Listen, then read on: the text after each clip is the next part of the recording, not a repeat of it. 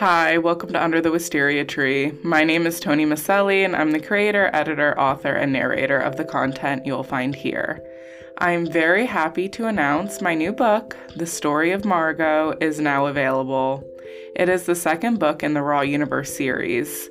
I've worked hard on it, and honestly, I'm just so excited to share it with the world. Today, I'm going to read an excerpt for you of a short chapter from the story of Margo named Inside the Throne Room. I hope you'll enjoy listening to this chapter as much as I enjoyed writing it and reading it out for you.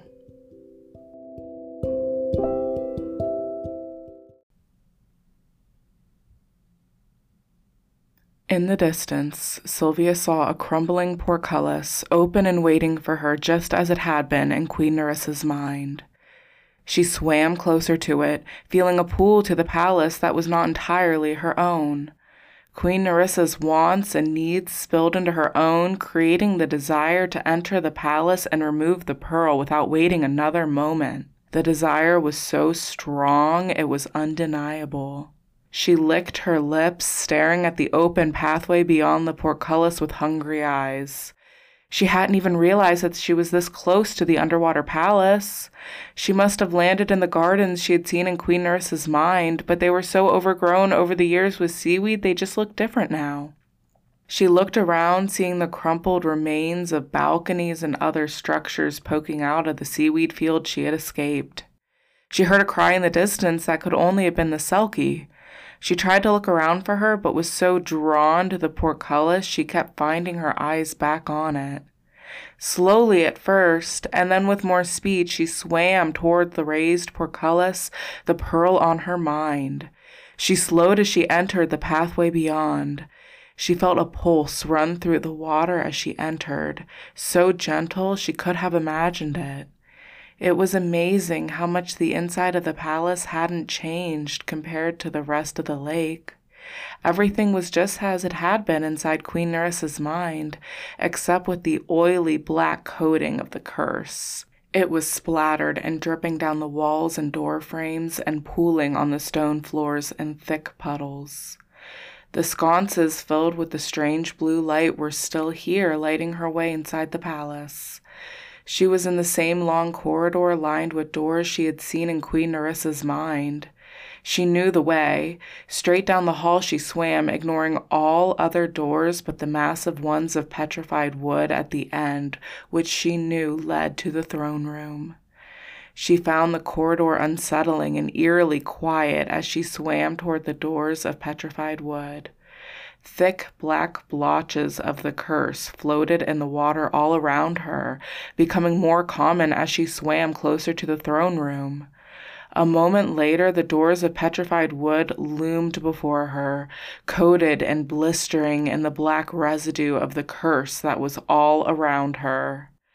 She reached out a hand, the doors swinging open at her touch. She again felt a pulse run through the water as the doors opened, stronger and undeniable this time. The throne room structure was similar to how she had seen it in Queen Nerissa's mind, but the contents were completely different. The circular room was still lined with sconces, but in their blue glow was not the piles of fabulous treasure Sylvia had remembered. An inky black puddle of the curse's residue filled the entire throne room, only a few coated pieces of treasure poking out here and there. Queen Nerissa's throne was still there, her black coated and dripping skeleton still propped up in it as if she were alive. Sylvia's eyes fell on the chest in the center of the room. The lid was wide open, and on a curiously clean velvet cushion lay the most beautiful, perfect pearl Sylvia had ever seen. Being forewarned about it did not adequately prepare her for seeing it in person. The pearl seemed to reflect light that did not exist, giving off an ethereal glow in the dim, murky room. It was too precious to be of this world, and Sylvia was reminded suddenly of the only other thing she had seen that was so perfect the panacea flower. Was this pearl of the same world that flower came from, or another? Before she had time to ponder this further, a stirring in the room caught her attention. Several forms emerged slowly from the inky depths of the puddle in the center of the throne room where they had been lying dormant. Had they been waiting for her? They were mostly Mermish, with a seal or two mixed in their ranks, though it was hard to tell with how blackened and twisted their cursed bodies had become. Stay back, Sylvia said, having trouble prying her eyes off the pearl to look at the creatures who had appeared to defend it. I don't want to hurt any of you. I want to free you.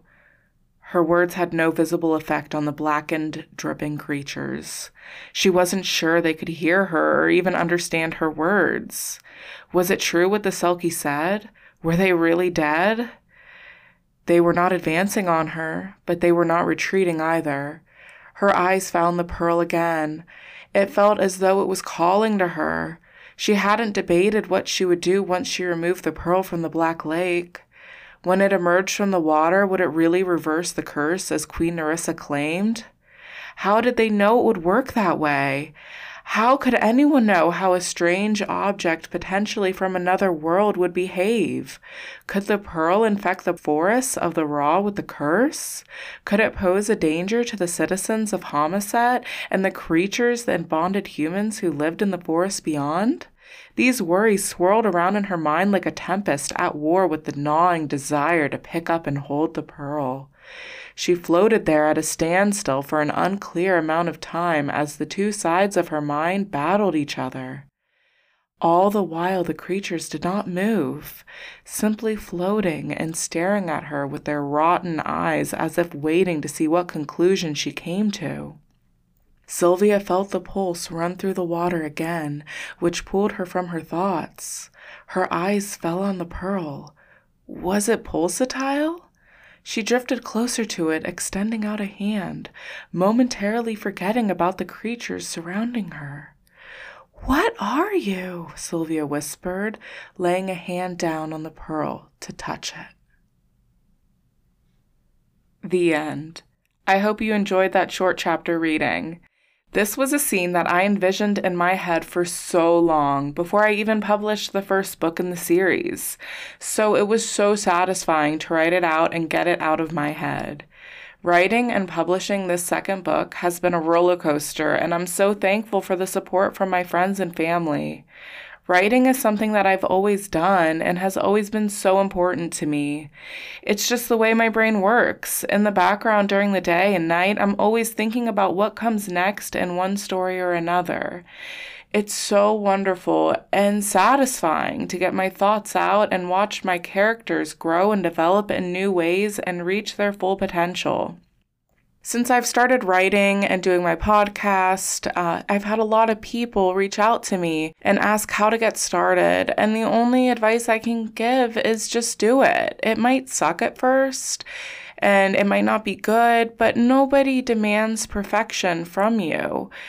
It's okay if your first book isn't that good or if your first podcast isn't that good none of that matters. All that matters is you're doing something you enjoy and that's true to yourself.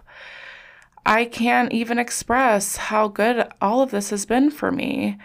So I guess that's all I have to say about that. Just do it. Like, who cares? You can just write a book, or you can just write a story, or you can just even pick up your phone and record your thoughts. There's, you can do anything. I mean, there's no one policing it.